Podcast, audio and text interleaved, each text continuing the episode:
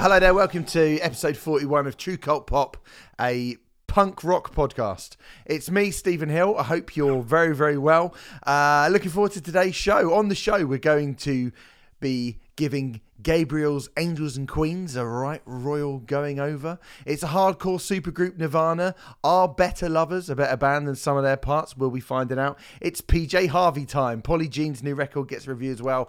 Dave and Central Cee have come together to split. Is it a good decision? We will let you know. Plus a busy old time for me. You could say that The Weeknd was a bit of a blur. Fuck me. Two stadium shows, massive stadium shows reviewed later. And joining me, as ever, is my compadre in punk. It's only bloody Gaz Jones. How you doing, mate? Mate, we got to stop meeting like this. I know, it's mad, isn't it? It is. Yeah, here we are again. The nutty lads that we are. Yeah. Hello, mate. How you doing? I'm all right. I had a much better day at work today, so all good. That's good. Yes, that is good. I'm glad you did. You had a bit of a stinker yesterday, by all accounts. Dog shit. Absolute dog shit. But hey, we got to talk about Talk Talk for a good 2.5 hours. We did get to talk about Talk Talk, which is where you should go if you haven't heard our special on Talk Talk Spirit of Eden. That has just dropped on our Patreon page, patreon.com/Trve Cvlt Pop. If you can help us out financially and you want to hear exclusive content, then that is where you should go, because we've just done a classic album on the incredible Spirit of Eden by Talk Talk. I fucking loved doing that. I loved it. It was fantastic, wasn't it? I've been so immersed in their discography, you know, all 5 albums. That quantifies the discography, I think. Of course it does. Do you know what I mean? All perfect, you know, 9, 10 out of 10 records. And yeah, it was great to finally just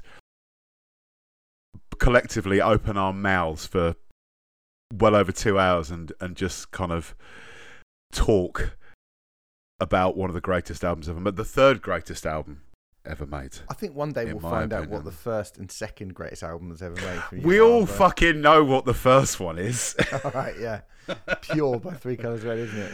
It's funny that, because I got a text off saying, hey Sam, I got a message off Sam this morning going, so what are your top 2 favourite albums then? Let me guess, are they the 2 Three Colours Red album? And I was like, nah, it's the first 2 Silver Suns. And it was like, yeah, fair. I definitely know what one of them is, but yeah, we'll keep that for another day. But yeah, I mean, it's not the worst shout in the world to say. We've had a few people saying this is literally the best album ever made in history. I think it's the first time I've had that many. It's not been that too many, but like the general consensus usually when you do one of these is like, oh, I love that album, it's one of my favourite albums.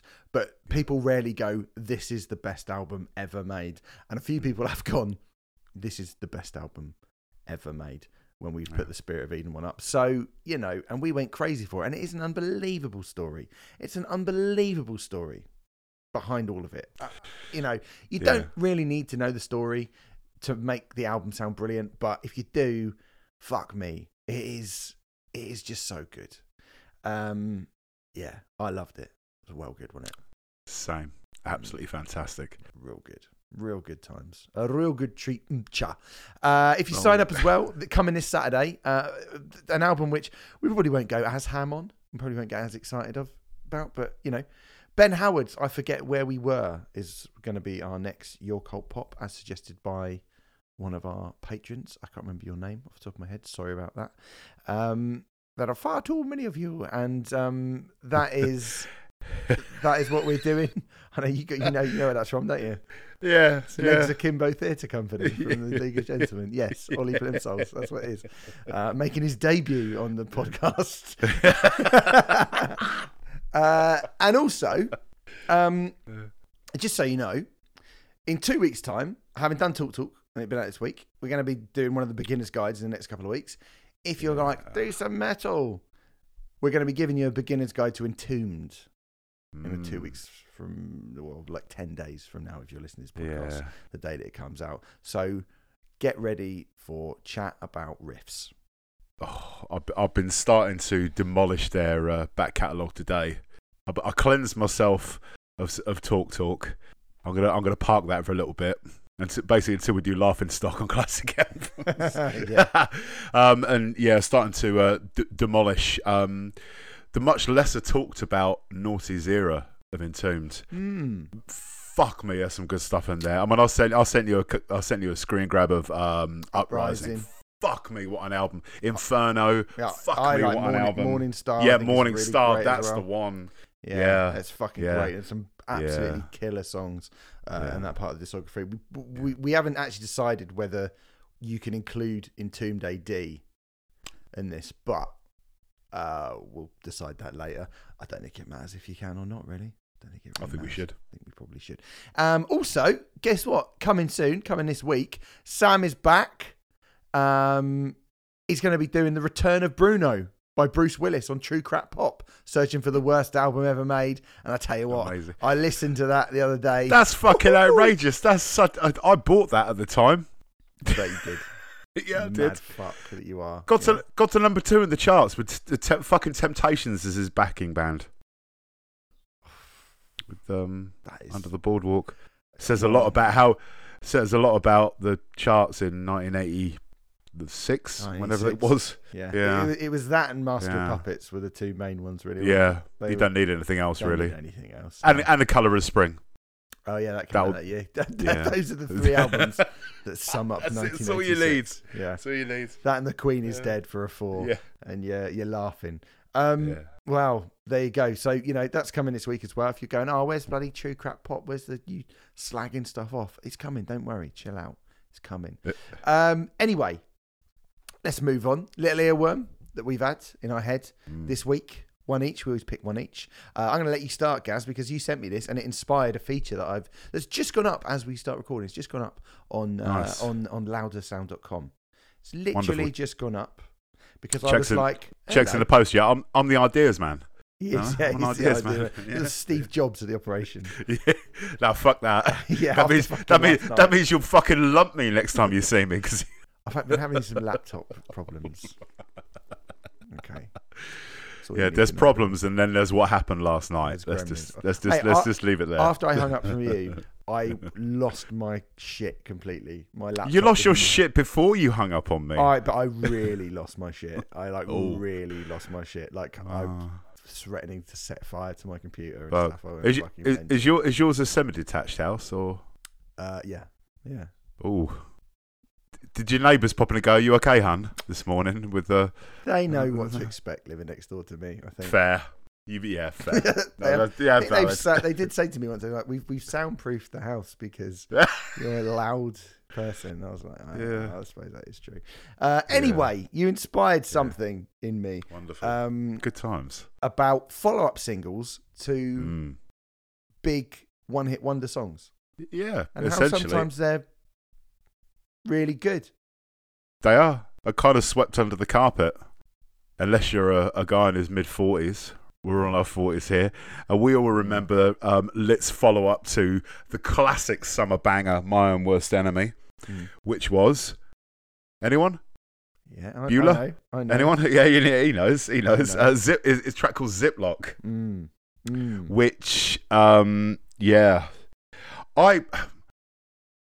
was DJing at a live art event last Saturday. Not quite the same as seeing Blur. I don't know, but you know, what can you do? It was a paid gig. Got to do it, haven't you? Yeah, you got to do it, man. Got to get this all about the peas. And it was pissing down with rain, but then the sun all of a sudden came out, and just at the time that I started playing Ziplock by Lit.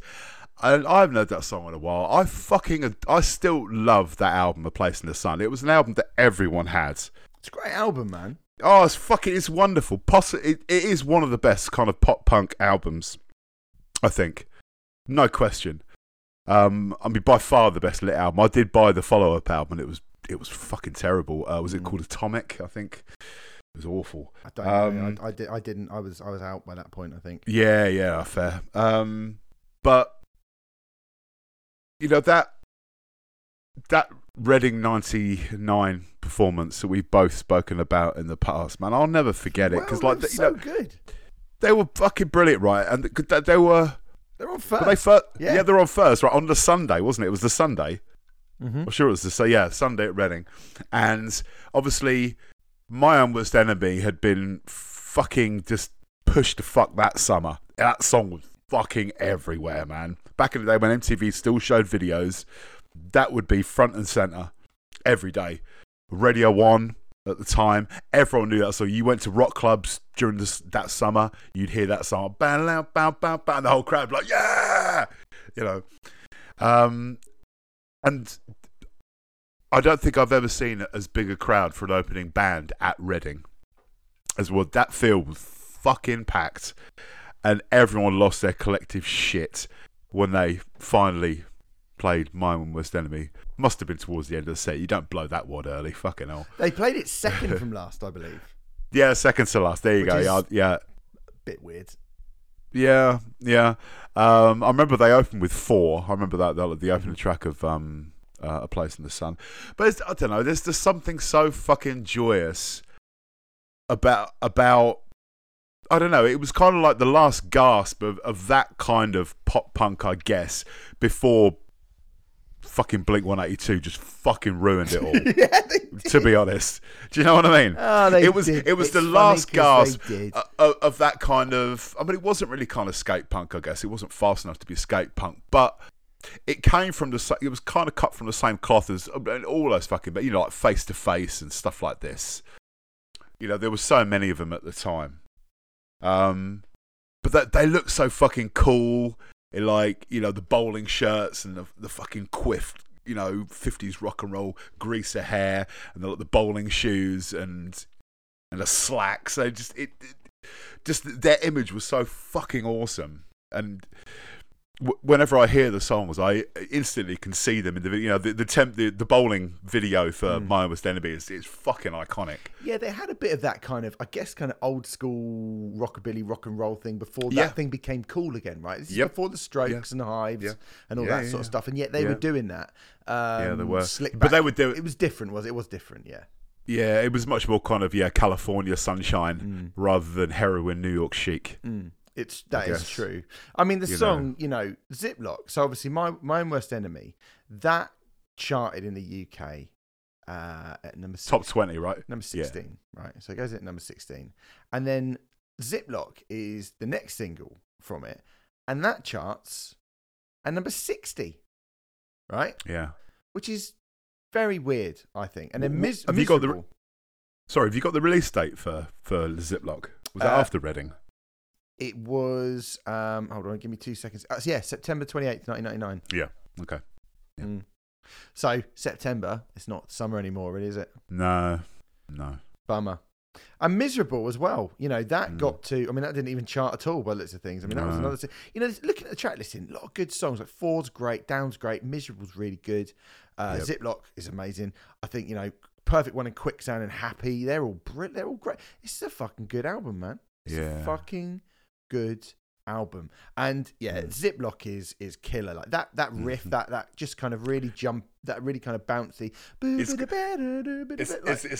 You could just see it's that perfect pace just for, you know, bouncing up and down. It's so, you know, it absolutely is that neon day glow kind of thing that a lot of bands did to varying degrees in the late 90s, be that Lit, be that, you know, Sugar Ray, all that kind of stuff. Always very kind of bright videos. Everything was just seemed like uber bright and like, you know, neon coloured and stuff like this. But yeah, it's the bit of the chorus that tell me when it's ever done W, show me. Yeah, that's really good. It's fucking great. And pretty much as soon as that song finished, 'cause it's only like 2.5 minutes long, it started raining again. It did, didn't it? You know. And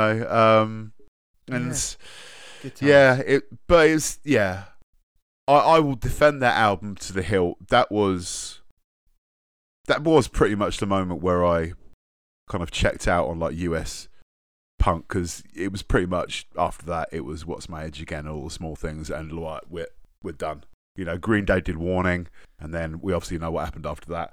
And yeah, it's a perfect little snapshot of one of the best summers of my life. And Reading 99 was fucking brilliant. It was good. It was brilliant. Yeah. It was good. So there we go, yeah. Apart from the Chili Peppers trying to ruin it at the end of the weekend, but fine, whatever. Yeah. Ziplock by Lit is really good, as is. I've gone for another. This is another Reading Festival-based pick, you know. Mm. Theme from Sparta FC by The Fall, right? So it comes from the Real New Fall, Fall album from 2003. Weirdly, one of the Fall albums that I've been listening to a bit because... mainly because of the inclusion of this song, to be honest, right? So yeah. I have finally been getting a handle on The Fall recently, which is not the easiest thing to do because they've got about 70,000 albums, right? They've got a lot of records. Yeah. From my kind of listens here and there, I think This Nation's Saving Grace, I think is, I now believe to be the kind of classic, I think. I think that would be the one that you consider a classic. Mm-hmm. I really like Perverted by Language from 1983. I think that's really good. I really like The Friends Experiment from 1988, which is their very, very synth pop one. I think that's really good as well. Middle Class Revolt is the 90s one so far that I've kind of taken to the most. But I have always, and I've always found The Fall very daunting a band to get into. Very daunting. And I've always been like, where the fuck do you start? Where do you end? Where do you go to, like, what's the deal? And so this year I've been sort of like slowly but surely kind of chipping away at The Fall, and I've always wanted to like him because I always thought Marky Smith seemed like a cool dude, and you know, a bit of me as a personality, like a grumpy bastard, I like that.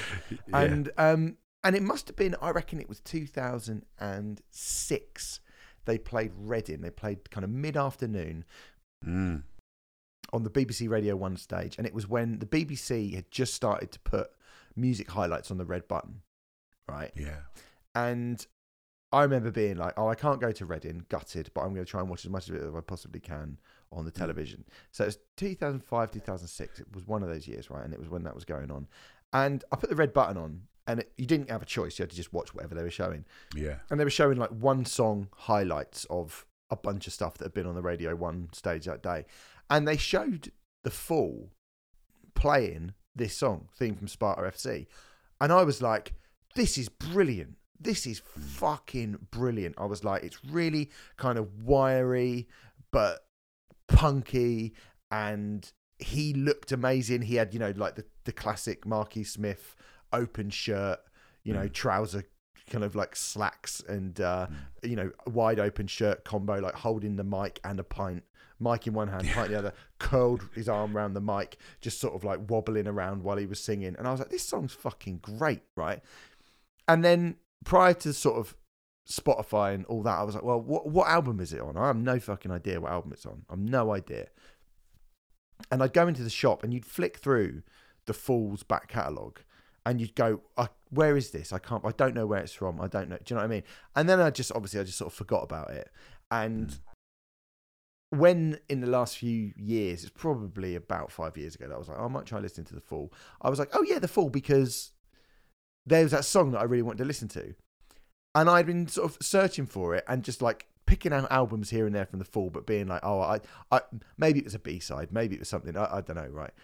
And then I put on The Real New Fall and it came on. And I was like, oh, there it is. There it is. There's that song. There's that first Fall song that I ever heard, basically.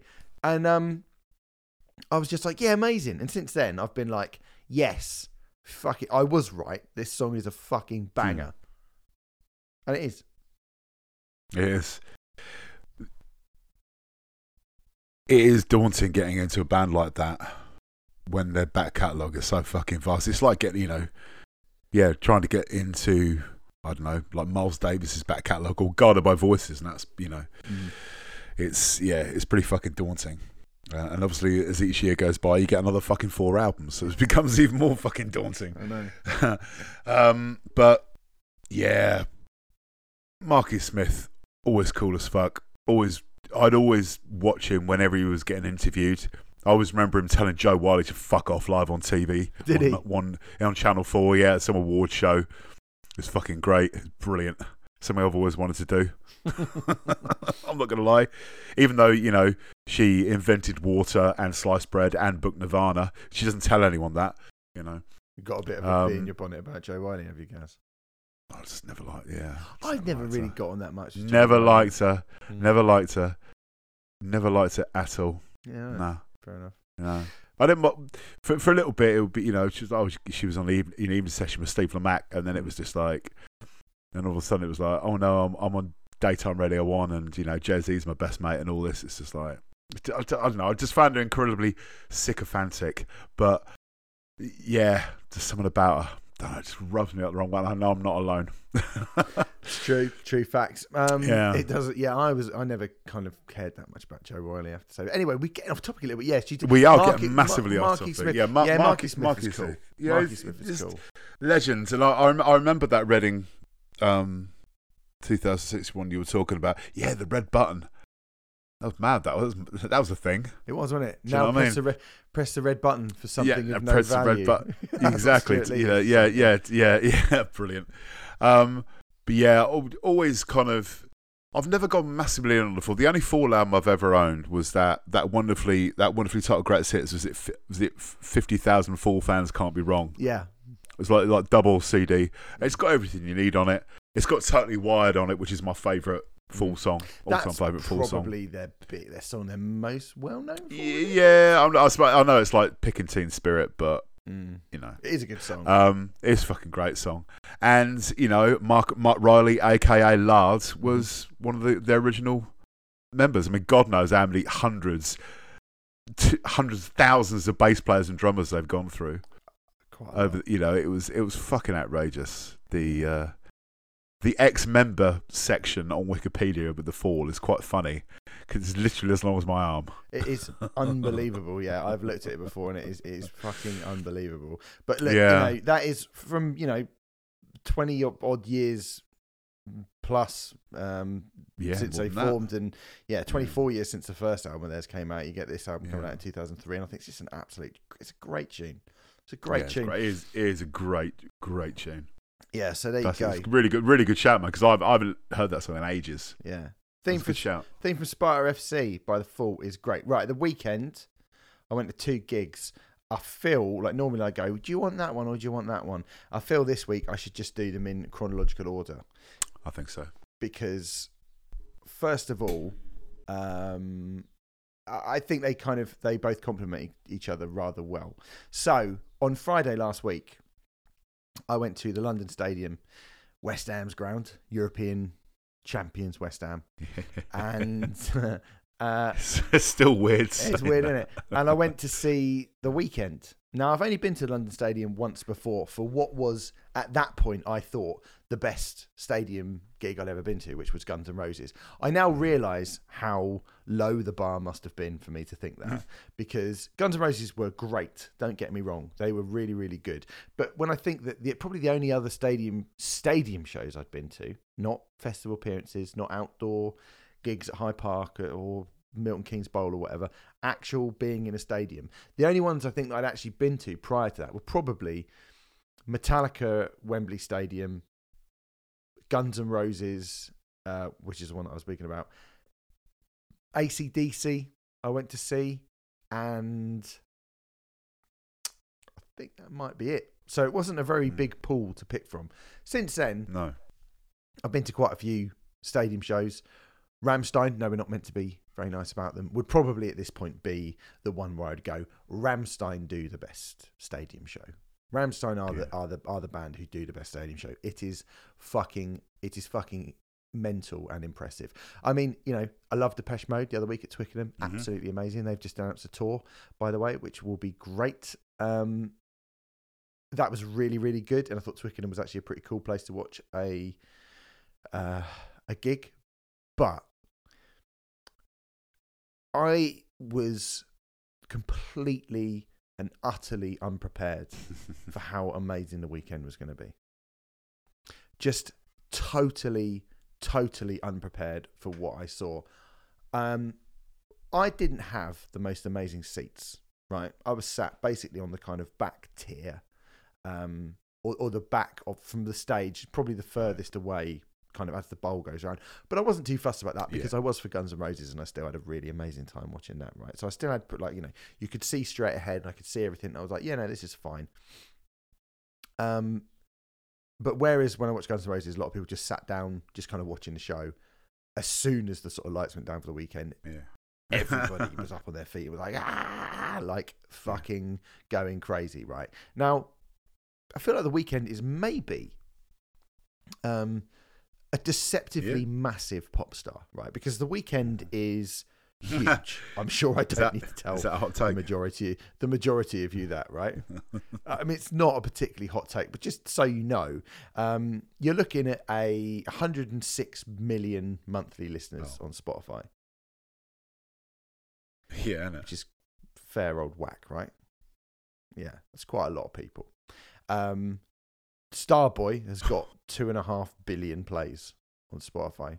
Blinding Lights has got 682 million plus plays, right? The Weeknd is massive. Fucking massive. Like Beyonce, Taylor Swift, massive. Like one of the biggest artists on the planet. And yet, when I was saying to people, I'm going to see The Weeknd, they're going, oh, where's he playing? The O2? No. He's doing 3 stadiums that have all sold out within seconds, right? He did 2, they sold out. He had to add another date at Wembley, which I'm actually going to next week. And I am so fucking excited to be going to that. Usually when you see something once, the second time you go, you get less excited. I got the second tickets purely because, like, Merlin, my mate, who's been on the podcast, obviously, really wanted to go, couldn't get tickets to the first one, and then bought 2 tickets to the second one, was like, I've got no one to go with. And I was like, oh yeah, go on, I'll see it again then, fine. And I'm now so fucking glad that I did. The show was incredible. Absolutely incredible. It was a bit like that Kendrick Lamar show set, but like kind of amplified from 20,000 people to 100,000 people.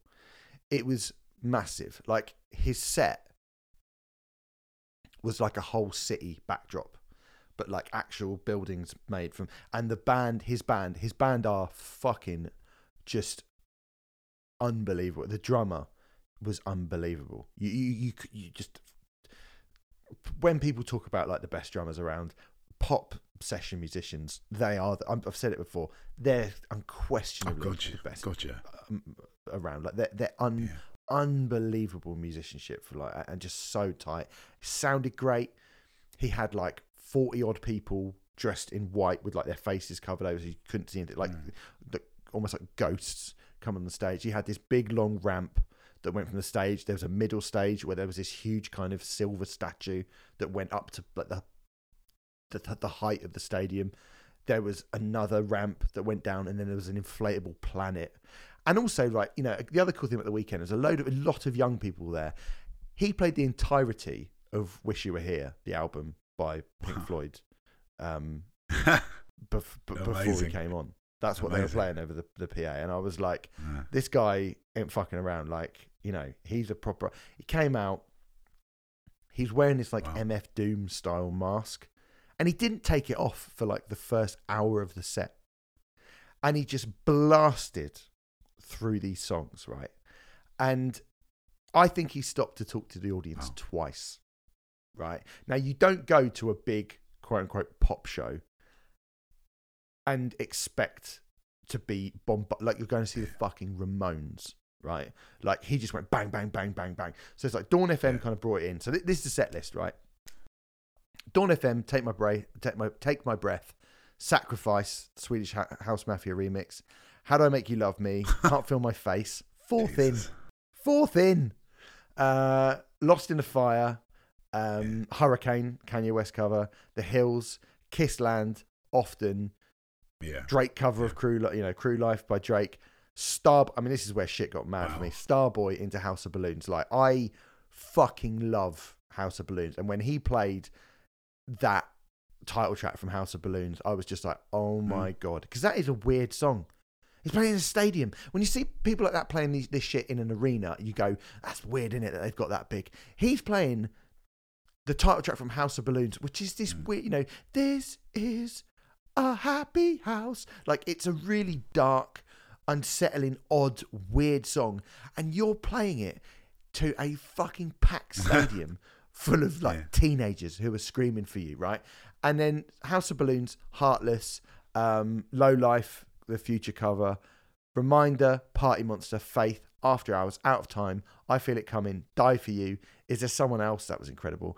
I Was Never There, Wicked Games, Call Out My Name, The Knowing, High For This, The Morning, Save Your Tears, Lesson Zero, Blinding Lights. I mean, when that came in, pandemonium, right? It was just like the loudest fucking scream I've heard in my life. Tears in the Rain, Creeping, Popular, In Your Eyes, Moth to a Flame. Wow. 36 songs. And he did him in about 2.5 hours. So he was doing just like a kind of 2.5 minute long snippets of the song and then just busting. And mate, it was relentless. You do not expect to go to a pop show or a, you know, kind of, and have this kind of relentless bombardment of the senses that he did. His voice is incredible. Even a fucking dot on the stage, which is what he was to me. He's got so much charisma. It was like, I don't say this lightly, but it was like watching Prince. Bold statement. Right? It was like, it is a big statement. I mean, you know, he's maybe, no one's like Prince. No one's ever going to be like Prince. No one's ever been like Prince before. No one's ever going to be like Prince. But in terms of looking at someone and being like, this fucking guy has put all of this together. Yeah. It's all his vision. He is not playing the game. He is not playing the like typical pop side game. He kind of, I think, as an artist, he's, you know, he does a lot of features and stuff, but he sort of feels like he keeps himself to himself quite a lot of the weekend. I know recently he's been online a lot and he's been kind of, he's obviously been a bit narked by the reception to that really bad show that he's on. But, and he's obviously pretty narked about that, right? But for someone as big as he is, you don't really see, you know, like I say, man, his fucking face was obscured for at least half of the set. Like, and it just makes you want to stare harder. It just makes you want to look harder. It was not, you know, there were pyro and there was explosions and stuff. It wasn't weird, like Rammstein is weird, but it was just like, what the fuck is going on here? And to kind of mix that just fucking very, very odd, very unwilling to kind of properly put yourself out there in the way that so many pop stars do, to mix that with those songs that are so amazing.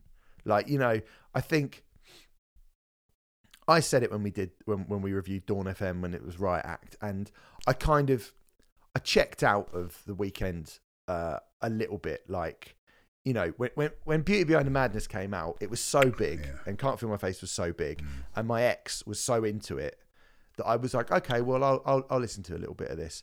And then we and so that's when I listened to House of Balloons. I was like, okay, it's not really, it wasn't really the sort of thing that I wanted to listen to at the time, but I remember hearing House of Balloons and going like, this guy's fucking mad good. Like, he's unbelievably talented. And then, you know, Starboy and After Hours, even After Hours being as massive as it was, kind of passed me by a little bit. And it wasn't until Dawn FM came out and I was like, oh, we should do that and we should review it. And then I went back to the stuff and I was like, oh, fuck, I've not even really bothered with these really, really gargantuan, huge pop singles. But for him to be able to do that and for it to be really kind of artistically satisfying and creative, and him to still, you know, like, he played 5 songs in House of Balloons. Like, and that is, you're in a stadium, mate. It was, and it sounded fucking incredible. Like, honestly, I am now more excited to be seeing it again in a month's time than I was to be seeing it in the first place. Where are you seeing him next time? Wembley Stadium. Wembley. I cannot wait. I cannot wait. It is. Yeah, it's gonna be good. It is, without kind of you know, making you think it's similar at all. It is joint with Rammstein as the best stadium show that I've seen. Like, the Rammstein show, I know, again, not meant to be nice to Rammstein at the moment. I do understand that. But, like, undeniably, the shows that I saw at that point were fucking spectacular. They just were. they were incredibly memorable. This was completely different and didn't have as much kind of bells and whistles as Rammstein, even though they were playing to four times, you know, it was four times as many people there. Yeah. It was staggering. The next day, I went to see Blur the next day, who I love, and I couldn't wait to go and see Blur. And it wasn't until I actually got into Wembley Stadium that I was like, that I stopped thinking about the Weeknd. Like, it was that good. That's mad. It was so fucking bananas incredible. Absolutely amazing. Bananas. I was like, it completely blew my mind. Phenomenal. Absolutely phenomenal. I will be saying this again in like a month, so either skip ahead now or I'll give you a heads up to skip ahead when I do it, because I can't imagine I will feel any differently about it. Next day I went to see Blur. Like I said, I wasn't that excited because I was just like, well, this is just going to be a bunch of old blokes playing. That felt like the most cutting edge, current, kind of zeitgeisty, exciting, vibrant thing in the world currently happening on the planet. Like, here is the biggest artist in the world, the most creative, you know, all that stuff. Yeah. Creating this incredible show for these young people. And then, you know, here's a load of like people in their 50s sort of hold beer bellies in Fred Perry's. First of all, I missed Leaf of Mods, which I was a bit gutted about. Because I do like that new album.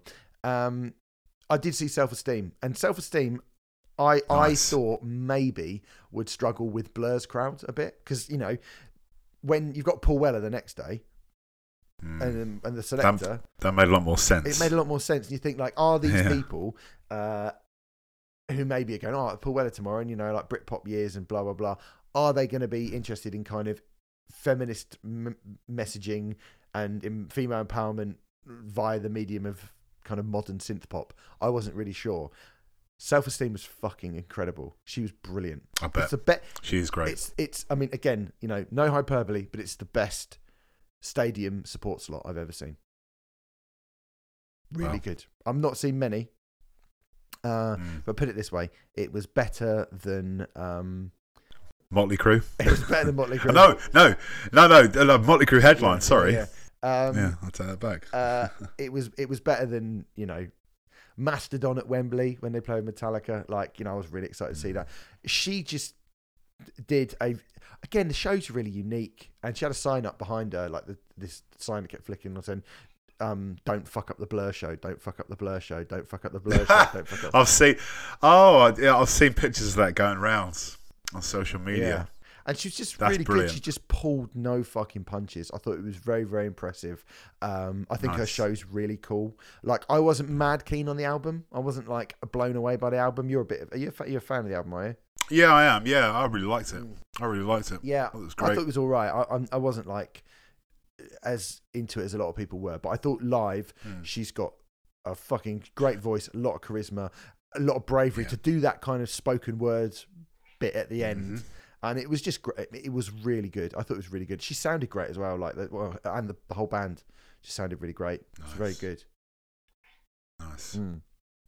So Blur came on. And again, after watching the Weeknd, Blur came on and played St. Charles's Square, a new song.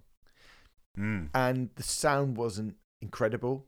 And I was like, "Oh, Alex!" Like, they didn't show much of Alex James on the screen. He's got a bit of a. He's been eating a lot of cheese. The cheese one from Blur has been on the cheese. That's what happens. He gave up cocaine and discovered dairy. Yeah, and it shows. I mean, no slight on the guy. Still looks, you know, probably looks better than I do. But I was like, it doesn't seem to be showing Alex much. And they show him, and you go, "Oh, he's got a bit of overhang there, Alex." But that's fine.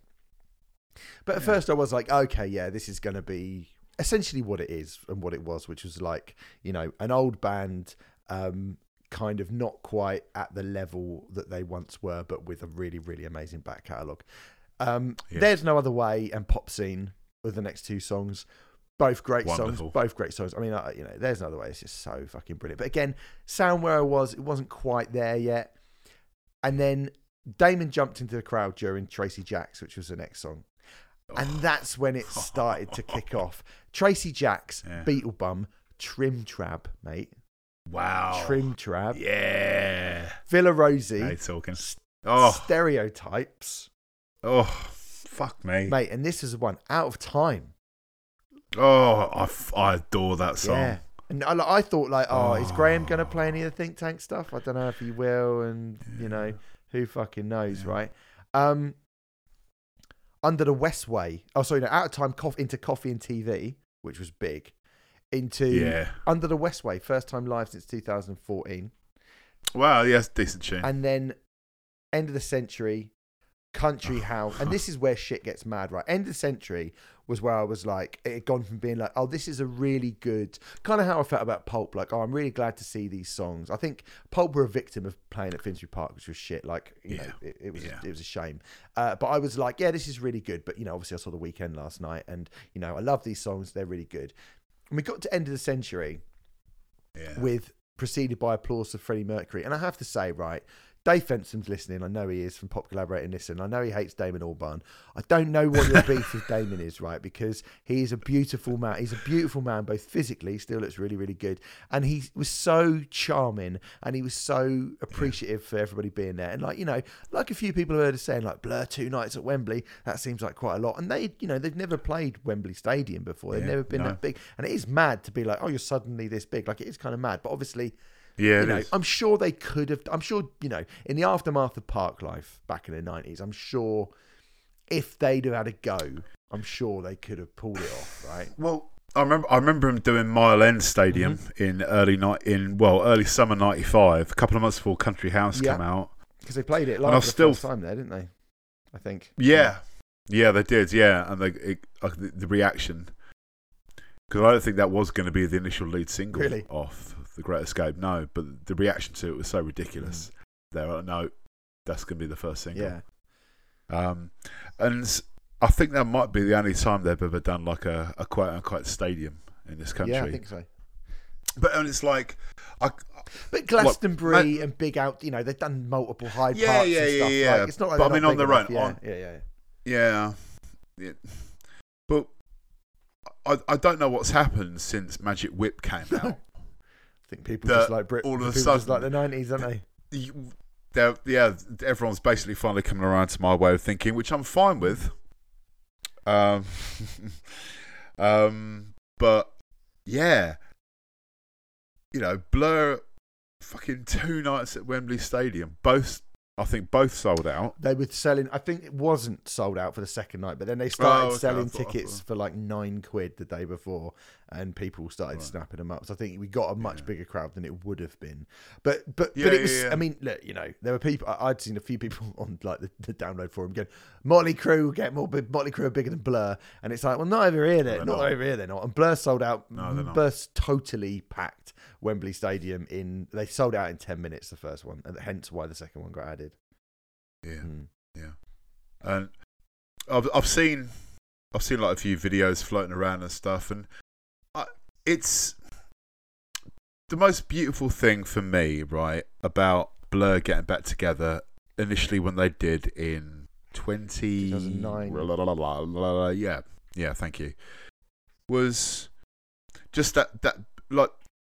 What was the film called about the reunion? No Distance Left to Run. Yeah, it was. Yeah. Wonderful documentary. Brilliant.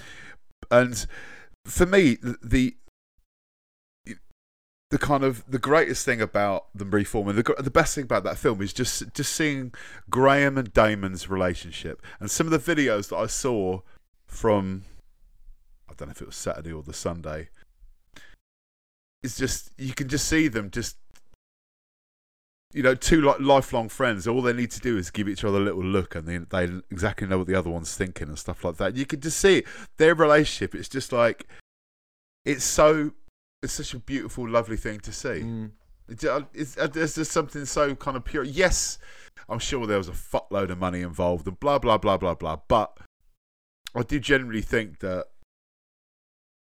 they want to be there. You know. They're making new music because they want to make new music. I have to say, they don't have to. I wasn't that keen on the two songs I'd heard when I first heard them. Oh, the first one made me cry. The first time I heard it. Yeah, I didn't quite get what the name of the Narcissist. I can't really remember. Yeah, then it's. I mean, wonderful. It sounded absolutely wonderful. I mean, you know, I'll get to where it was in the set in a minute, but it was right near the end. But when we go from End of Century Country House, Park Life with Phil Daniels, to the end. Oily work, wow. Oily water advert. Oh, oily water advert. Song 2. I could take or leave song 2 at this point, to be honest. Oh, yeah. I always thought it was shit live. I always think the studio version is so good. Before I got sick to death of it. I don't ever need to hear song 2, but hearing it live, I was like, oh bloody hell. Ended the first set with "This Is a Low," which is the best song on Park Life, I'm afraid. And I'm not. What is then? "Trouble in the Message Centre." That's a great song. That would be up there. Yeah, they'd been playing that and they dropped out of the set. I was pretty annoyed because I would have liked it. So "Trouble in the Message Centre," "No Distance Left to Run." It didn't play "She's So High." It didn't play "Charming Man." There's a lot, obviously, from the kind of big singles and stuff that they didn't play, which is a bit of a bummer. But they've got still play 25 songs. What can you do? Encore, Lot 105, first time since 1994. Check this out for closing, 5, right? Girls and Boys, For Tomorrow, Tender with the London Community Gospel Choir, which was fucking... At one point when they came in for their "Come On," Damon went, fucking hell! Because it was so powerful. And at that point, I was like, okay... This is more than just this is nostalgia. Like you say, this is nostalgia. And the thing is, if you turned around to me and said, which of these two gigs you saw at the weekend was better, The Weeknd or Blur? Well, The Weeknd was better. The Weeknd was unquestionably, I would go as far to say, far better than Blur. Far, far better. But if you said to me, you have to erase the back catalogue of one of these artists, I'm sorry, The Weeknd's going in that case. Right? but that's second thought. And so for me, to hear these songs live, because I missed them in 2012 when they played Hyde Park. I missed them in 2009 when they played Hyde Park. My mate actually annoyingly had a ticket for me when they played Hyde Park in 2012 during the Olympics, I think it was. And I'd either gone to download or was going to download. And that was the one where they had the Specials, who I fucking never got to see, and New Order supporting them as well, which I would imagine would be amazing. Yeah. But when you get to Tender, The Narcissist, which I think in between Tender and the closing, the Universal, there was a bit during the Universal where, because I was like, I think the Universal, I don't know if it's the best Blur song. I think they think it's the best song. It's getting to the point where I think it probably is the best Blur song. I think it actually is the best Blur song. If you're looking at what is their great achievement, I think the Universal was probably songwriting wise their great achievement. Yeah. And when it goes to, are we really, and that bit, 2 mirror balls lit up above Wembley and illuminated the whole thing. And mate, I tell you what, I just fucking lost it. I just actually started snot bubble crying because I was like, fucking hell, man, Park Life probably would have been the first quote-unquote alternative album, the first guitar album from a band from sort of my generation that I got into, right? They were probably the first band that I really cared about. It was probably, it felt like forever back in those days, but it was probably actually a very quick dalliance, and I soon discovered, fucking the Nirvana and Rage Against the Machine and then going on to all the stuff that I went on to after that. So it's kind of a pretty quick dalliance, but I always loved Blur, and I bought The Great Escape, and I bought the self-titled, and I bought 13, and I bought Think Tank. I made sure I always sort of carried on with them. The last time I saw them live, I only saw half of their set because I went to watch Three Colours Red do their final ever show. You made the right choice. Yeah. You made the right choice. And you go fuck me, that's 23 years ago. 4 years ago, sorry. And Reading 99 again. And I walked out and my girlfriend said it was with me. She was like, oh, you really like that, didn't you? And I was like, yeah. She's like, oh, you should have got a video of that last song. And I was like, I didn't want one. I took a few videos. I took a few photos and stuff. And I've started doing that again. I stopped doing it for a little bit, and I've sort of started doing it again for, I don't know why. But I was like, some things are better remembered in your mind's eye. And I think that version of the Universal, it absolutely transported me back to that room upstairs from where we're sitting now, my old bedroom, playing fucking darts and Pro Evolution Soccer on the Super Nintendo with my mates.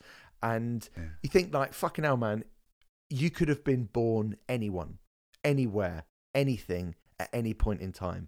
But I've been born at this point, and I've met these people, and I'm here seeing this thing, which really means that much. And it ended up being like just a really fucking beautiful experience. Just a really, like, I don't give a shit that it's the past and it's nostalgia. I actually don't give a shit because, you know, over that weekend, I saw something which was really, really nostalgic and really fucking sort of poignant and meaningful to me, and really reminded me of something, you know,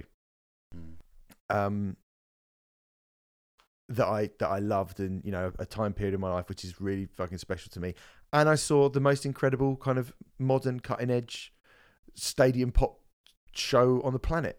So I think it's all right to indulge in a little bit of nostalgia now and again. And when the songs mean that much to you and they're that good, it's all good. Mm-hmm. So in actual fact, as much as the weekend was definitely the best gig that I went to over the course of that 2-day period, I couldn't have picked a winner. They were just so different. But, you know, like I keep trying to say with this podcast, variety is absolutely the spice of life. And they complemented each other so beautifully. I wouldn't have had it any other way. It felt like the perfect weekend of music. It was great. Here's a question for you then. Obviously with, you know, Pulp doing massive shows, Blur, you know, pretty much selling out 2 nights at fucking Wembley Stadium. Still mad when I say that to myself. You're going to ask me if the Long Pigs should get back together, aren't you? Well, it's going to happen, isn't it? Long Pigs, how about that for a night out on a fucking rainy Tuesday? You know, the Alley Cat. Long Pigs and Divine Comedy. Yeah, Echo Belly, Long Pigs and Northern Uproar. Yes, take my fucking money. Where can this kind of Brit pop nostalgia... Well, the only place left for it to go, really, is, you know, Oasis doing in fucking 2 weeks at Nebworth or something, you know. I think if Oasis... It can't get any bigger than this now without that. No one else could take it up to another level, you know. I think Oasis are the only ones, aren't they? I mean, Blur were all... Yeah, that's Blur, you know. Blur, Pulp and Oasis are the big three. Yeah, they are. You know, you had Supergrass obviously reformed the Diali Pali and stuff like that. Suede are doing sort of, you know, decent business. They're doing decent sized rooms. Obviously, Pop did Finsbury Park, Blur done 2 nights at Wembley. The Verve reforming. Maybe the Verve would be reforming for the millionth fucking time. I think that's the thing with the Verve, isn't it? Because obviously we're 2 Blur reunions down now, and I think that there was enough time passed between their 2009 reunion and their 2023 reunion for it to feel like it was a bigger deal. And I suppose actually the Verve it's been a while. So maybe. It has been a while. I mean, when was that album? That was 2007? Yeah, because they called Four. It was terrible album. They played Glastonbury really in 2008, bad. I believe. Yeah, so yeah, it would have been 2007, 2008. So, you know, that would be a big fucking deal. You know, that would be another kind of Finsbury Park level, I think. It wouldn't be anything bigger than that, I don't think, for the Verve. No, probably not. I mean, I think the Verve could probably do Hyde Park. I think they are. I don't know. Sure? Mate, Urban Hymns is like the 25th best-selling album in the history of the UK. Yeah, true. And they are a band. I mean, there are a lot of people who are very, very casual who might go, I only know Disco 2000 and Common People. We've had this discussion before. But I think if the Verve reformed, well, those same people would probably go, I only know Bittersweet Symphony and The Drugs Don't Work. And they don't know. Lucky Man, you know. Lucky Man. But they wouldn't know, you know. They wouldn't know This Is Sonic Music or A New Decade or, and the early stuff. Yeah, Slide Away and stuff like that. Yeah, no, yeah. So I don't. It's interesting to see where it goes from here, basically. Obviously, we've got a new Blur album in a couple of weeks. Can't fucking wait for that. It'd be interesting to see where it goes, like, next summer. Yeah. I mean, I think... Where can it go? I don't... Part of me thinks this is, like, the full stop now to the Britpop kind of revival / nostalgia I don't think that Oasis rumour is ever going to go away. Not even rumour or like the kind of desire for it. It's not going to go away. Yeah. And if Oasis came back, I mean, Jesus, But to be honest, if I want to hear Oasis songs, just go and, like Noel says, if you want to hear Oasis songs, just go and watch Liam live. He's got a great session band behind him of faceless players who play the songs exactly as they were, and Liam's voice is better than it has been in years. But the thing is people want to see Liam and Noel on stage together. Nothing's ever going to quench. It's not even the songs, right? Nothing is going to quench. No, it's not. Nothing is going to quench that thirst. Nothing is going to scratch that itch until they see those two doing acquiesce together on stage. There's something a bit fucking perverse about that, though, I think. It's like people paying money to watch a car crash.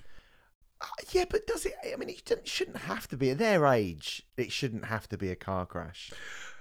I mean, Noel doesn't want to do it, and ergo, at the moment, I would be like, yeah, it probably ain't going to happen. Because if you get one important person, like Slayer aren't coming back because Tom Araya, Kerry King and Gary Holt can say, I want to do it. Paul Bostaph would be like, yeah, I'll do it. Like, they can do it. Tom Araya is not going to do it. He doesn't want to do it. He's not going to do it. There's nothing you can say to him that will make him do it. There's no amount of money you can put under him at the moment, I don't think, that make him do it. No. And Noel Gallagher, I think, is in the same situation. He does not want. He's not going to do it. You think fucking Bonehead and Gwigsy and fucking Alan White and all that lot wouldn't be fucking chomping at the bit, or Gem Archer and of course they want to do it as well. Of course they fucking do. Yeah. Of course they do. There's one man stopping it from happening. And it's Noel Gallagher. And he is a stubborn cunt as well. He's probably a much more stubborn fucker than Tom Araya, right? And so I genuinely am getting to the point where I'm like, I don't think it is going to happen. But then we all said that about Guns N' Roses, didn't we? We said it about Stone Roses as well. We did, yeah. I mean, I know it's probably a bit morbid saying it, but the next time that Noel and Liam will be in the same room is when their mum Peggy passes away. That'll be the next time they'll be in a room together, and that's when it will go into fucking overdrive, because there will be fucking paparazzi pictures of the pair of them in the same room for the first time since whenever it was they broke up backstage in France, 2008 or something, 2009. But well, anyway, we don't know, but in terms of the fucking, I don't know, I think Sleeper need to get back together ASAP and make some fucking money. Capitalise on this now. You might be able to do it. They did about 7 years ago, Matt. I saw their comeback fucking gig. It was amazing. They were fucking unbelievable. Anyway. I cried when they played In-Betweener, but there you go. All right. Blur were great. Yeah. I was going to go into, I do say it really quickly, in terms of stuff that's happened this week, people pulling out and getting added in to festivals. Ozzy's pulled out of the Power Trip festivals, being replaced by Judas Priest. Yeah. Left a pretty heartbreaking fucking message to say that his body just cannot do it. I mean, I thought it was weird when he was added to that in the first place. I can't sound surprised. Yeah. I think it's, I guess the mind is willing, but Ozzy deserves a retirement, he really fucking does. He's in his late 70s now, he's been through so much, and no one can begrudge him that, and no one wants to feel sad. I think Tom Dare was, when he came on, was like, no one wants to go to an Ozzy Osbourne Black Sabbath show and feel sad. No, it was like the last time I saw Motorhead. It was the only time I walked away going, it was the only time they got massive. It's the only time they got upstaged by the support band. Granted, the support band was Anthrax, but I shouldn't do it. They, I thought you would say Clutch it was for a minute. But yeah, just I don't know. I've just got a horrible feeling that once he realizes that he can't do that anymore. That's a fear, isn't it? Do you know what I mean? It's the fear of having nothing to live for. Oh God. Anyway, sad man. 1975 replaced Rage Against the Machine. Bad thing. At Reading. 1975 allegedly replaced Lewis Capaldi. Good thing, right? I would say so. So 1975 genius booking. Matt Healy's super sub. He is, isn't he? I mean, he's played it three times. They played Reading 3 out of the last 4 times. Yeah, he's like the Ole Gunnar Solskjaer of Reading. Like the Def Leppard of Reading. Just I'll do it. Playing all the bloody time. I mean, look, I think a few people have moaned about it. People have moaned because they played it a lot.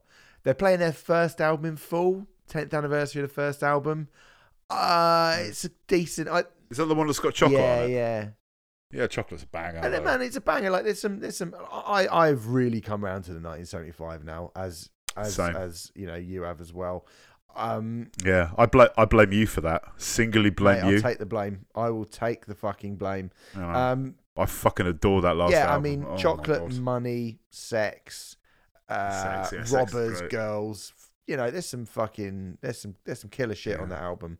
Really, really good. Yeah. And it still doesn't remain my favourite. So it's not what I saw that and I was like, brilliant, because I would have liked to see him at Finsbury Park, but fuck Finsbury Park the other week. And I was like, brilliant. Another chance to see that excellent greatest hit set, and that's not what it's going to be, which is a bit of a bummer. No. But I don't know if I'm going to go to Reading actually now. I'm not actually sure what's going on. But anyway, yeah, they're doing that. So that's either good. Healy Watch. I'm sure he'll say something wacky, won't he? The nutter.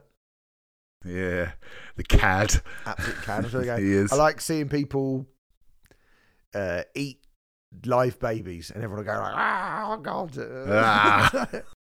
Fucking dickhead. Anyway, that's happened. Right, let's shoot through a few reviews because it's been, I haven't got anything new this week, unfortunately. We're just doing some old stuff because we didn't really know what to do really this week. We've got something very cool coming up next week, but we've got a few things that we'd like to cover that are fairly recent. This came out last week.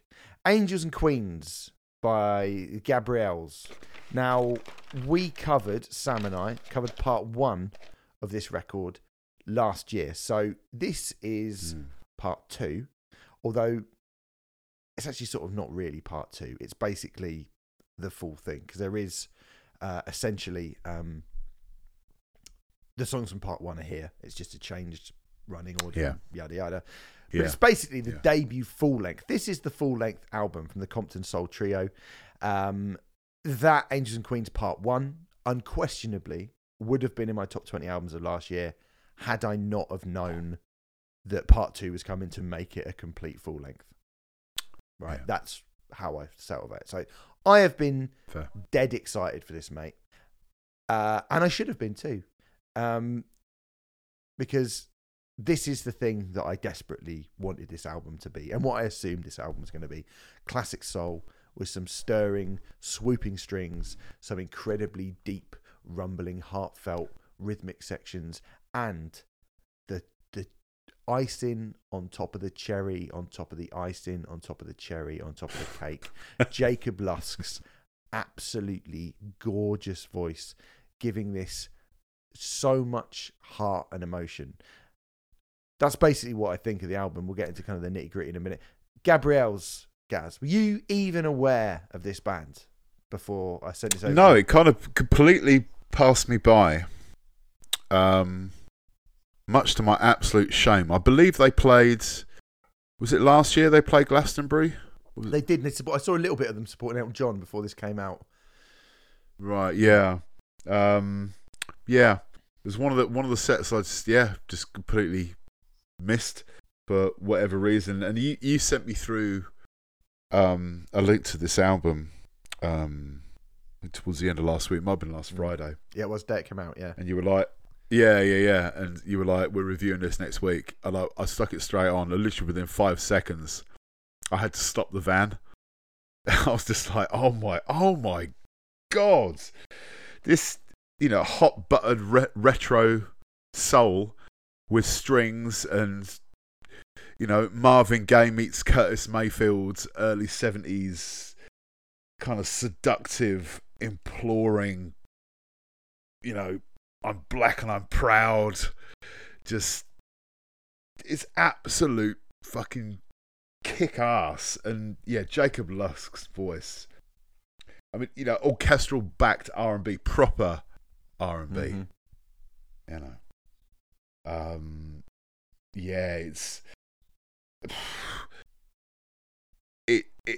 it's absolutely incredible. I love it. I can't get enough of it. I've gone through, obviously, all the albums that we're going to be reviewing this week, but it would always get to about halfway through something. As good as some of the other things are that we're listening to, so some of it's really fucking strong. But I'd always end up, I just want to listen to Gabrielle's again. Mm. and Start Again, and especially Love and Hate in a Different Time. That's the song on here for me. Just pure disco euphoria. It just... The only thing that's missing on it is fucking Sylvester going, make me feel. It really does have a bit of Sylvester on it. And I think, if you listen to Angels and Queens Part 1, and if you remember me and Sam's review of it, and we did say, this is quite kind of,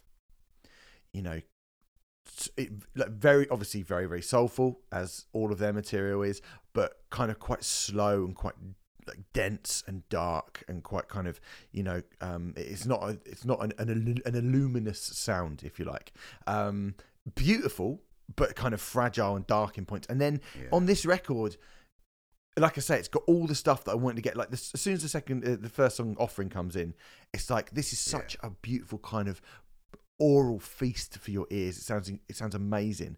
And then The Blind, which is one of the songs from the first part, which has jumped from the end to the second song in here, and you've already got this amazing sense of dynamics from this incredibly beautiful, poignant song. And then you get the title track, which is kind of like this sort of funk rock thing. And you go, we've got three tracks in and we've got three different flavors of what Gabrielle's do, and all of them are absolutely brilliant.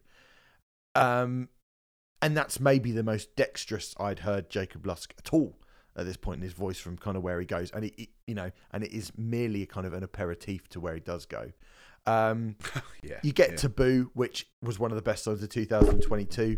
It's now one of the best songs of 2023. Yeah. Absolutely incredible. There's a bit of a Billie Holiday vibe, I think, to Professional. When he does that those strings sound fucking incredible, and his voice, considering when you think of where he goes Taboo, that high register that he's got, when he gets really deep down, really kind of whispery deep down, he sounds fucking incredible. The dude's voice is mental. How good his voice is. His performance this album is fucking fantastic. And it feels a bit harsh to pick one singular element out of it. Yeah, it does. But I think when you consider how fucking musically breathtaking this record is, for Jacob Lusk to still be man of the match is fucking so impressive. But he is. Yeah, it is. Yeah. It's it's almost like every song is like its own individual kitchen sink drama. There's so much kind of drama and just seductiveness. It's sexy, it's dark, it's a little bit dangerous at times. But it's kind of something we've alluded to when we were chatting about Talk Talk. It's something, I think it's an album that needs to be listened to in its entirety. Yes, I named what my favourite track is, but would that track work just on its own in a fucking playlist? Probably not as well. But the way it works in regards to, I think, the superb track listing that they've done for this album, the way it kind of ebbs and flows, it's wonderfully kind of curated, I think. I immediately kind of ordered it on vinyl. Lad, yeah, I want to vinyl. I've got to have this, and it's still not here yet, Amazon. Yeah. Wanker. But let's say that's fucking Prime Day, isn't it? So, everyone's ordering their Optimus Primes. They certainly are. That's for anyone. They certainly are. But yeah, this is definitely within a good shout for a certain end of year list. Yeah, for me, this is a proper bit of me. This is like a lost kind of Curtis Mayfield classic that I've never heard from the mid 70s, and it's an absolutely gorgeous thing to listen to. I need to listen to it on headphones. I've yet to listen to it on headphones, and I can only imagine it's, if anything, probably even better. Yeah, man, it is really, really great. They're actually playing the Union Chapel in London on the 25th of August, which is the Friday of Reading, so I don't know. That's why I'm like, am I going to go to Reading or should I go to that? If you don't, they're playing the Jungle Day at All Points East Festival on the 26th, where it's Jungle, Erykah Badu, oh wow, Ray, yeah, Gabrielle's, who else is playing? Blessed Madonna, Lil nice. Silver, Pretty Girl, Dylan Sinclair, Solomon. There's quite a few nice. Quite cool artists. Erykah Badu and Gabriel's. Erykah Badu and Gabriel's is wow. is a very, very tempting. If I don't go to Reading, that is a fucking tempting day out, I would say. Just for those two, really. But yeah, man, like. Two of the songs from part one kind of go back to back at one point. Remember Me has a bit of Philadelphia Freedom to it, and If Only You Knew is like this really, slight and smooth, but they sound different in the context of this album, weirdly, and a lot of stuff does because I think like Great Wind, which is the second to last track, is a song that I hadn't heard before because it's not on part one, and it is fucking killer. As soon as it starts to build, that build is incredible, and then it just stops, and then boom, and then you get into this like gospel soul freak out thing, this kind of building like glorious eulogy, and you think like, oh, this would be the great way to end this album. Yeah, but I am still so glad they chose to close this album out with Mama, which I think is just exquisite. Absolutely exquisite. They've obviously made a very concerted effort to make sure that they've mixed up the songs from part one and not put them in the order they had before. Yeah, completely. And I did think to myself, like, I wonder if they'll stick Mama somewhere else on the album, because I think it'll feel weird. And I'm so glad that they haven't, because I can't see how it could go anywhere else. That kind of Mama, it's going to be all right refrain at the end of those deep horns sort of fizzle the record out. It is beautiful. It's perfect. It couldn't be more perfect. So I think they were right to do that. This is undoubtedly going to be in my top 20 albums of the year. Unquestionably. I mean, if only because it should have been in last year, but it was only for its own fucking sort of like tardiness that it didn't make it in. But I think it's absolutely brilliant, and I love it. And I kind of thought to myself, I was like, I wonder why they did part one and then kind of put it all together with part two. Like, I wonder why they decided to do that. And I kind of went and thought, have they just like stuck all the best material in part one? And are we going to get like diminishing returns or not be as great? No. And you're not. I mean, I love it. And I love the fact that some of the new songs are easily the equal, often superior to some of the stuff on part one. Yeah. There's some of the songs that I hadn't heard before that I was almost like, was this on part one? Because this is so good. Oh, it wasn't. Oh, I kind of feel like I know it first listen through, because it's just so awe-inspiring and all-encapsulating. This is incredible, this record. Incredible. I fucking love it. I fucking love it. This is a great band. This is a great fucking band. Yeah. Stunning piece of work. Absolutely stunning. Yeah, really, really brilliant. If you haven't listened to them before, and a few people haven't, like, funnily enough, actually, like, I just said to Merlin earlier, I was like, and obviously he's a big Elton John fan. I would have thought, because Elton John had been so keen on them, I would have thought he would have been like, oh yeah, I know the Gabriels, but he was like, no, I've never heard of him before, but I know he went on with them at Glastonbury, and that was, or they went on with him at Glastonbury, and that was it. But yeah, I was like, mate, get this in your fucking ears now, and you do the same. Angels and Queens by Gabriels is out now. Go and bloody listen to it. Right, next up, something pretty different. Better Lovers, God Made Me an Animal, the debut EP from the Dillinger Escape Plan meets Every Time I Die supergroup. I love saying that, because without even hearing a note of music, I know I'm going to like it. Yeah. It's not going to let you down like them Cricket Vultures did. I just sort of think, Greg from the Dillinger Escape Plan with the members of Every Time I Die and Will Putney playing guitar as well. It's like, that's gonna be good, isn't it? That's just gonna be good. They dropped one song, 30 Under 13, prior to this. We now get 4 tracks, including that song, in just a brief 15 minutes. As I guess, I'm thinking, what is just going to be some sort of teaser for what might be coming next. That song, 30 Under 13, was pretty fucking great, by the way. Yeah, oh mate, I very much hope so. Although I am, and I've said it a few times before, I don't know how you feel about this. Metal, really kind of heavy, extreme music, 15-minute, 4, 6, 8 track EPs, if they're all like a minute long, some of the songs are 90 seconds long, that can often be the perfect thing for a metal band or for a kind of hardcore band. Just give me 6 songs and they're all 2 minutes long and you're out, and then you just go, so good, I want to put it on again, and you do. You end up listening to it fucking 6 times a trot because you're just like, killer, oh my god, I can listen to it.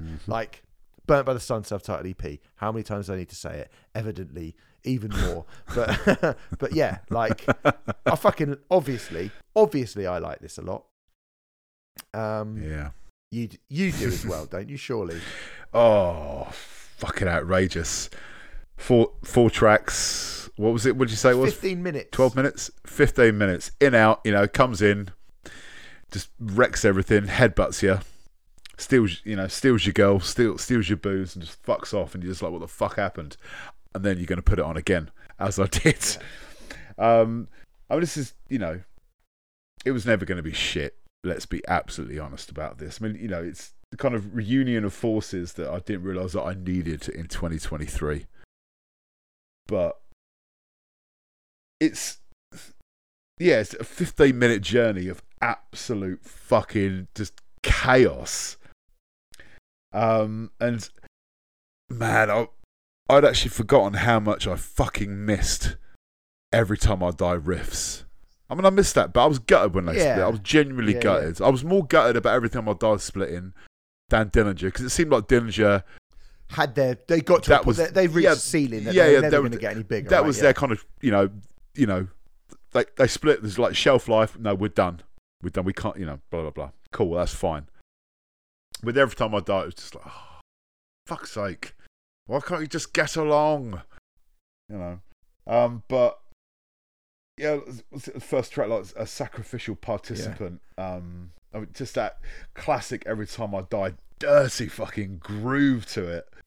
And again, I've missed Greg singing like that as well. And it kind of sounds like he's fucking missed singing like that as well. He is the successor to Mike Patton. He can sing anything. And he does on this album. Each song has got 4 different fucking vocal styles in, And when he goes to that first chorus of that opening track, fuck me. It sounds like a chorus off, what's the album got? Ironworks. It sounds like an Ironworks era fucking Dillinger chorus. Do you know what I mean? And it's so big. I mean, and Greg is arguably one of the only men on the planet who could tame that crazy Every Time I Die riffathon and do more with it than... I used to think... I do think Keith Buckley is brilliant. Brilliant lyricist. Yeah. Amazing stage presence. Great fucking singer. A great singer as well as a great screamer, right? Yeah. But Greg is arguably, and you go like, well, those are big shoes to fill. And then when you go, oh, it's Greg Pacheco, you're like, oh, well, now it's fine. Big shoes for Keith Buckley to fill if ever he comes back. Do you know what I mean? Yeah. To be honest, like after listening to this, I'm like, I'm fine with this for a while. Let this band be a band for a bit, please, because this is... It's fucking just it's wonderful, but it seems so simple that Every Time I Die, we're just gonna get this thing from Dillinger. It seems like such a simple genius idea. Yeah, it does. Whoever came up with it, I owe them a beer. You really do. I really do, or a Diet Coke. Yeah. I mean, all 4 songs basically. So we did 30 Under 13. I think it's probably the most metallic sounding song. It kind of manages to sound like both of their bands. And there's a touch of Clutch, Mastodon groove, kind of that southern thing in there a little bit as well, which I hadn't noticed before. And that's maybe because, when you get Become So Small, I mean, Greg, it's about 2 minutes in, Greg does this scream. and it is like fucking mad. Yeah. And you know, all the best twists and turns of an Every Time I Die song, but with Greg's very, very different kind of dirty vocals on it. It sounds mad. Yeah. And the last one, the last track, God Made Me an Animal, the title track, it sounds like, I mean, that is the most kind of, that's almost sounds like Every Time I Die, I've gone, we'll write you a little Dillinger song, your kind of latter day period Dillinger song. But we won't completely throw away the Every Time I Die-ness of it. And I know it's, it seems like I'm really only comparing it basically to two bands. But when they're two bands as good as those two who have done so much stuff, I guess I am. I mean, 13 under 13, like, I mean, it goes from, like, you know, the mathy kind of almost messy guitar kind of opening, but then explodes into that. I mean, you were talking about the groove riff. It when it first kicked in, it sounded like a Lost Pantera riff from fucking Vulgar Display or something. And then at 2 minutes, it just goes fucking off the rails and does like a 3 inches of blood fucking middle eight. Like, you know, it's just when everything just cuts out, and he's got the guitar going dig dig dig dig dig dig dig dig dig dig. It's like, fuck. It's outrageous, and I truly hope that this isn't just like a one-off EP. I'd love him to do like a series of EPs. You know, like you said, this is the perfect kind of format to listen to this kind of music. 3 or 4 songs, 10 minutes, 15 minutes, get in, do your shit, get out. And again, I can only imagine how much fucking fun this would be to see live. Right, wow, they're playing as soon as well. And if they've only got 16 minutes of worth of material to fill in it, play it again. Well, play 30 under 13 again. Play The New Black and 43% Burnt. Actually, fuck it, why not? Imagine that. Imagine going to see him and they're like, we've only got 4 songs and we've got to fill an hour. I guess you do stuff for our old bands, right? You'd be like, do that. Oh, yeah. Brilliant. Fucking Panasonic Youth, please. Fucking unbelievable. Like bubblegum. Be so good. Anyway, there you go. God Made Me an Animal by Better Lovers is out now. Let's move on and talk about the new album from PJ Harvey, Eye Inside the Old Year Dying, the 10th full-length album from the legendary UK solo artist, follow-up to her 2016 album, Hope 6 Demolition Project, which I have to be perfectly honest, I can't remember that much about. If I've even heard it, I'm not really sure that I have. So that's sort of where I am. PJ Harvey's great, right? PJ Harvey is brilliant. Stories from the City, Stories from the Sea. Lovely record. Great record. You know, some of the latter day stuff, I think White Chalk and Let England Shake, really great. You know, Dry and Rid of Me, Bring Me Your, you know, to Bring Me Your Love. All kind of classic early 90s, you know, shimmering experimental post alt rock majesty, like great records. Yet saying that, it would take me a long time. If you said to me, like, name all of your favorite artists ever, it probably would take me some time before I got to PJ Harvey. And that's not because I don't like PJ Harvey. I really do like PJ Harvey. I just don't listen to her loads. How about you? I go through stages. I loved Let England Shake, 'cause that was the second Mercury she won. It was, wasn't it? Yeah. I always loved Dry is my favourite PJ Harvey album. I think it's just a staggering piece of work. I mean PJ Harvey kind of first came into my life. You know, it was that Brit Award performance when that gnarly fucking cover of Satisfaction she did with Bjork, and I remember hearing 50 Foot Queenie on Top of the Pops. I remember buying a single to that. I loved that. What's the album called? The one with Come On Billy on it, and Meat Is a Monster, the one in 95. To Bring My Love. Yeah, absolutely fantastic. And obviously, you know, various duets with Josh Homme over the years. But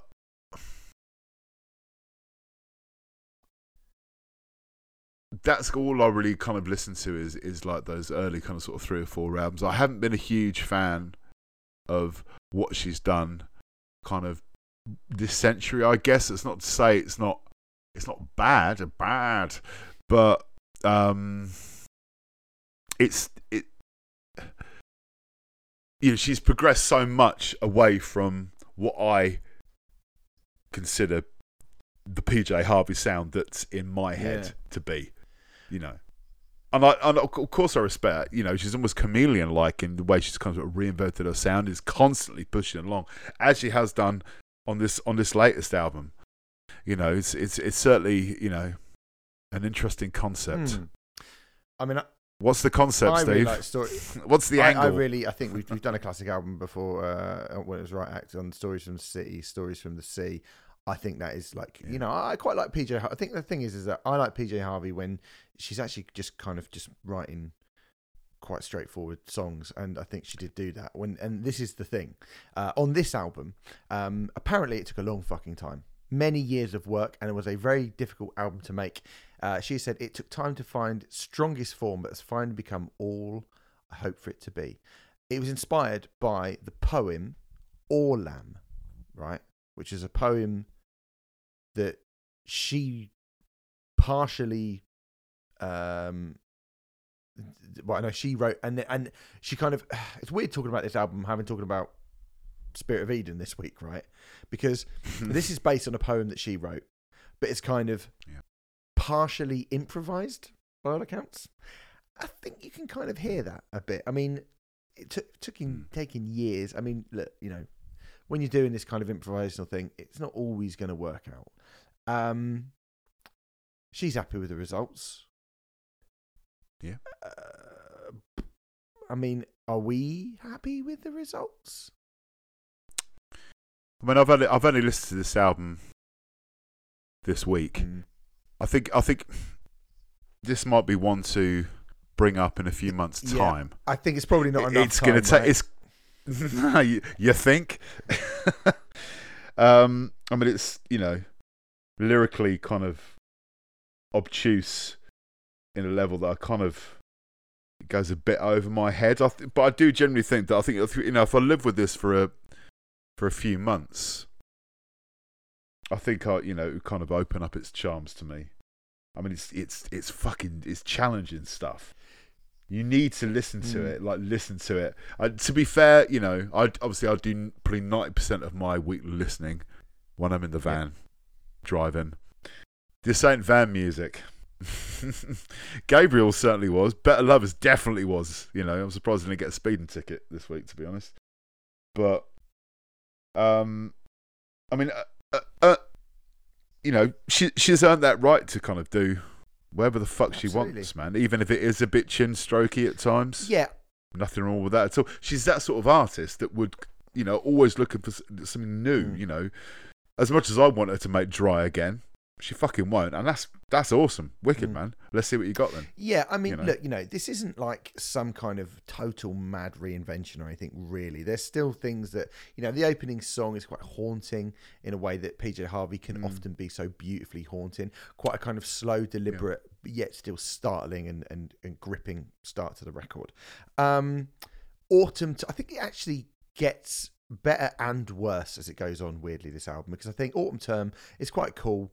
But it's a little bit ramshackle for me. I mean, it sort of sounds like an unfinished Radiohead B-side. I think it grows into something quite cool at the end with those kind of big guitars and chords slicing through everything. There's a sort of, you know, Lonesome Tonight. It's quite a folksy one. I don't really remember much about it off the top of my head. Seems and I feels much more like a kind of classic PJ Harvey sounding, you know, angrier indie rock lament thing. Can't say it sounds like a classic piece of a material in my eyes particularly, but does at least go, oh, that's very definitely PJ Harvey. It's not until The Nether Edge, which is, you know, track fucking 5 on the album, where there's something which I know that I definitely really do like on it, like a lot. Very odd start. I think the piano and her voice combined is a beautiful, is a kind of perfect combo, and it kind of suits, they complement and suit each other so well. There's some very weird effects on her voice as well in that song that give the entire thing this kind of, again, a brilliantly haunting quality. And it doesn't feel alienating. It doesn't feel odd to the point of being alienating. It just feels a bit like different. And I really like that. I really, really like that. But that's only sort of the first point that I'd got to where I was like, I like this one. I definitely like this one. And it's 5 tracks in. Do you know what I mean? Mm. You know, there's a few that sound a bit like classic PJ Harvey. There's a song, All Souls, sounds like it starts like a Frank Ocean song. It's really kind of marshmallowy synths. Yeah. And then you get a lot of like, hey, nonny, nonny stuff towards the end of the album. I don't like that folksy, oldie worldy, like hangy dingy dangy dang sort of thing. I just like that is, that it might be good, but that is a style, stylistically speaking, that I just do not like. I like. You weren't a fan of Circulars then? No. I my only folk that I listen to really is fucking hell, I forgot the name of what I was going to say now. Mulligan and O'Hare. My rose has left me. I'm in a mood. I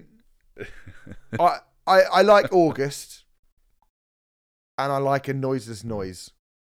Noiseless Noise. That's the best song on the album for me. She sounds really angry. It's all discordant and ethereal. I'm like, there's my PJ Harvey right at the end of the album. August does a bit of that as well. August has got maybe a bit quieter, but it's got a bit of Spirit of Eden-esque soundscape to it as well. Look, bits of this is a good, right? Bits of this are really good. Yeah. And there's bits of it that, due to my taste in music, I really go like, oh, fucking leave me alone, right? I cannot see this being kind of considered a late career masterpiece from her particularly, but like you say, no, it may well get, it may well kind of like open up to me later down the line, maybe when I come back to it, maybe. Yeah. But I'm just, it's the folksy stuff. I just can't, mate. I just can't. I'm just going to go listen to Rid of Me again. Or Dry. I don't know. Yeah. Sorry, apology. Anything else to say? I think that's all I got on that really. It's just, it's very, I listened to it about half a dozen times and a lot of it I kind of struggle to remember. But like I said, maybe you've got to listen to it when you're staring at your speakers with headphones on hellishly loud, maybe in a darkened room. With a strobe light. And Mark Hollis ignoring you. Yeah. How do we make this room more edgy? Well, we've got Mark Hollis sat over there ignoring you. Yeah, that's pretty edgy. Anyway, there you go. Ironside, The Old Year Dying by PJ Harvey. We maybe tackled that slightly too early. Who knows? It's the same reason that we didn't do the Sigur Rós album. I just feel like maybe that's going to need a bit of time. But you did like that, didn't you? Yeah. You do like that album. I adored it. I'd love to bring that up on like a few, if we do like a catch-up episode of releases, that because I've lived that for a few weeks now, and I think it's fucking great. It's the best thing they've done in a while. Right. Well, really pretty good. Anyway, really good. Finally, to close us out, Dave and Central Cee, Split Decision, a split EP from two of the biggest names in UK hip-hop, featuring the #1 hit single Sprinter. Now, don't matter, #1 hits don't really matter anymore, do they? No one gives a fuck, do they, particularly? What does that mean? What does that even mean? It's #1 in the singles chart. We didn't know, because there aren't singles. Sprint is a single. Sprint? Yeah, but I mean, a single is... a black circular 7-inch disc. They still do the singles, don't they? They still do the songs, the top 40 songs. What would you call them songles then? Oh no, don't do that. Don't call them that. Fucking hell. Crikey. Anyway. I'm an ideas man. Anyway, this has been out a little while now, to be honest. And I just caught up with it because I was like, oh yeah, We should have done this before. I've been a massive fan of Dave for a little while now. I think he's brilliant. I think he's absolutely brilliant. Not as keen on Central Cee. Don't know that loads about him, but I haven't really heard anything that's made me go, "Ooh, Central Cee." What about you, Gaz? Yeah, I've been a fan of Dave without really going like fully in. But what I've heard, I really like. But the real revelation, obviously I knew Dave before and his style and his flow and stuff like that before listening to the CP, but I'd never heard of Central Cee, and I think he's a fucking revelation. Oh really? Okay. Honestly, I generally think it takes a brave man to trade rhymes. That's true. With someone like Dave, you gotta have big fucking balls for that. Yeah. I really, But I love his almost lazy, laconic kind of flow. It's very 90s Central Cee's flow. Yeah, it reminds me a little bit at times of the dude from Diggable Planets. Oh wow! Ask your dad. If your dad was in, don't ask my dad. Yeah, if your dad was me, basically. I was gonna say, if you do say that to me, I'm like, I imagine asking my dad. Dad, do you remember Diggable Planets? What's that? Digger what? Yeah. All right. Okay. Well, that's interesting that you're into Central Cee. And yeah, I can kind of see that. Yeah. Like, I think he's all right in this. Right. I think he keeps up. I think he does well to keep up. Yeah. Right? No, definitely. That's all. Yeah. Yeah. He definitely keeps up. And I'm like, well, fair fucks to you, mate. You've done all right. And I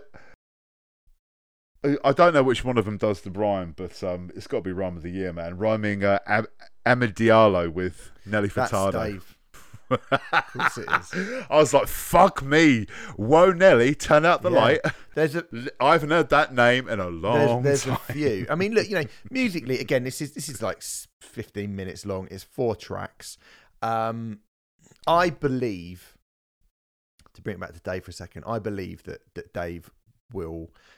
come back with an album which will have much more going on than this. Oh, right? I'm sure. Like, well, they were both 25, like within a day of each other. That's why this got dropped like the day after both of their birthdays, I believe. Yeah. It did. Yeah. Pretty cool. I think musically as well, some of it is pretty good as well. Some good beats, some good little kind of sort of stuttering, slinky piano parts and whatnot. And there's a little bit of Love Island music, obviously, because all these things always do have. But like I can live with that. I tell you what, I'm a little bit sad about. I'm a little bit sad, and I don't think this means much really, because like you say, this is a stopgap EP. It doesn't mean that much. Yeah, bit of fun. But hearing Dave going on the first song, Trojan Horse, about making £1 million quid in a month. I think Trojan Horse actually like a bit of a banger. Actually, I think it's quite a banger, but it's not really the thing that I think about when I think of Dave. And it's not really, and it's the things that he has been saying throughout his career are things that have set him apart from other rappers who do kind of indulge in that kind of bravado a bit. And I think, Sprinter, again, bit of Love Island music in there, probably hence why I got to #1. And the flow on both of them is great. Central Cee with a few dodgy lyrics about how fucking rich he is. But Dave going, I like hanging with broke bitches, book one flight and they're impressed. And there's a bit where he talks about a girl's bra size as well. And I'm just a bit like, I don't know about this, mate. I don't know. I don't really want you to go down this avenue. Like, it's a shame. I kind of see it from a different angle. I think they're being self-aware and are ripping the piss. I think they are on 25th birthday, which we'll get to, in a second. Yeah, well, I think they're kind of doing it on Sprinter as well, which Sprinter is it could almost, in the wrong hands, that would be an outrageously horrible fucking bragging song. But I'd like to give them the benefit of the doubt that they're self-aware enough to kind of realise that these are all kind of material pursuits, and they're kind of doing it in a ripping the piss in a British kind of subtle way, because like you said, this is very different to what Dave's rapped about in the past. And I'd like to think Obviously, time will tell. But I do get what you mean. I actually think Trojan Horse is the weakest song on here by far. Maybe, yeah. I really like the last track. I really like UK rap. Yeah, I like UK rap. Yeah. She'll not listen to UK rap if it ain't Dave or Cinch. I think that's fucking. That's such a good hook. It's a proper sound system kind of hook. Yeah, that's the most. That's definitely like the most fun one. And I think you hear that and you go like, "That's fun." And I think like for me, 25th Birthday is the best song on it for me by far. I think, and it's the best song on it for far because you know a little bit more soulful. Like I say, it's got a nice beat, nice piece part of piano, and I think the kind of the.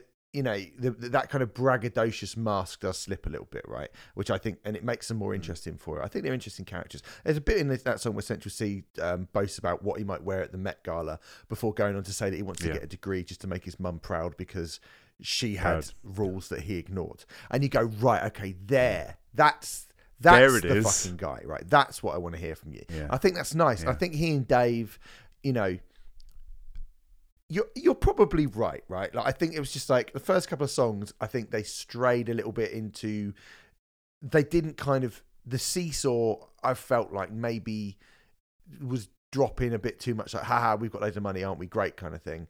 And that was, and it was a bit like, it was a bit kind of braggadocious.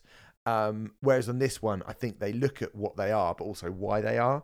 And, you know, they're both young and rich and successful and you know very very very hyper intelligent guys I think and you know I think it's probably hard to be you know guys the kind of young black guys in their position who have to turn around and not be. You know, there's one bit where Dave is like, I don't come from generation. Actually, no, it might be Central Cee. He's like, we don't come from generational wealth. And it's like, oh, right, yeah, okay. And that those are the points where I go, okay, am I maybe being a bit harsh here? But if I am being a bit harsh, the only reason I'm being a bit harsh is because I think, you know, Dave is a very, very, very impressive artist who said some really incredible, amazing things. And I think he's a bit better than ever getting to that point, but I do realize there might be a slightly kind of satirical tongue-in-cheek. I think there is.